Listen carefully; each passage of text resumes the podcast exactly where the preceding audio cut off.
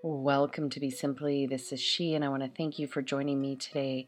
We are going to connect to a little communication, expressing yourself, especially over this upcoming holiday season. And we're kicking it off here in the Northern Hemisphere uh, with a little gratitude and Thanksgiving.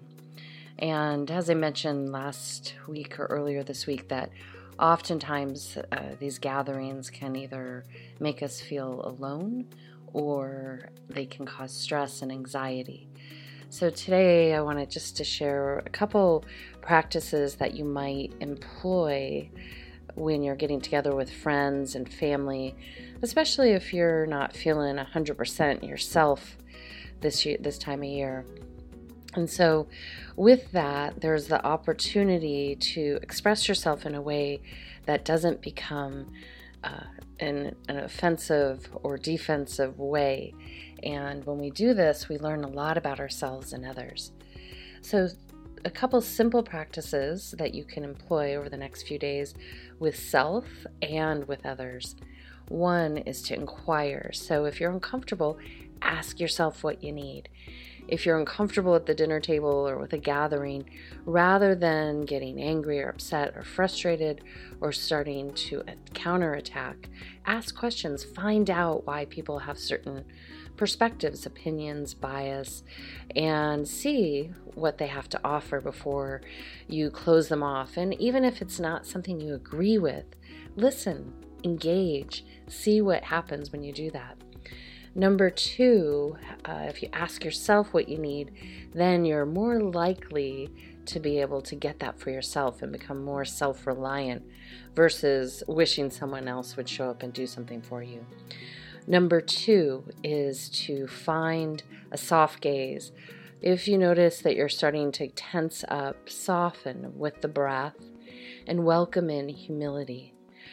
If you're feeling a little righteous, again, soften the gaze, welcome in humility by being uh, understated versus overstated, especially at family gatherings, friends gatherings, or even with yourself uh, on social media or how you express yourself in your job or with your clients.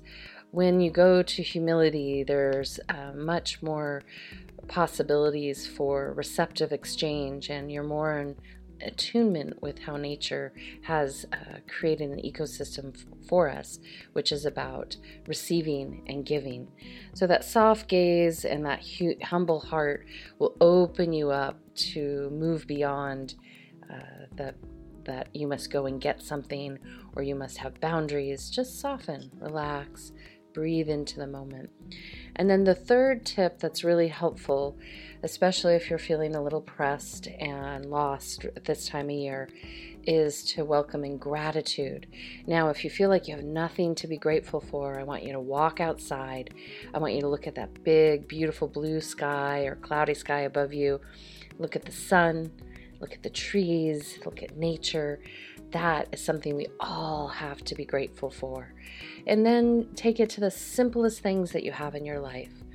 And when we do this, it shifts our attitude and it makes us more amenable to ourselves and to others. So, simply put, three practices ask questions, inquire within self and to the world around you before uh, you attack anyone. And it, this uh, practice can also help eliminate judgment, which does not serve any of us, nor does it feel too good.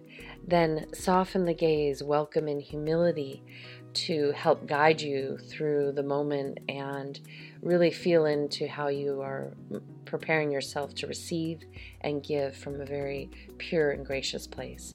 And then finally, connecting to that grateful heart, giving thanks for all that you have, all the beautiful people that love you, adore you, have come in and out of your life, and rather grasp on to what you don't have.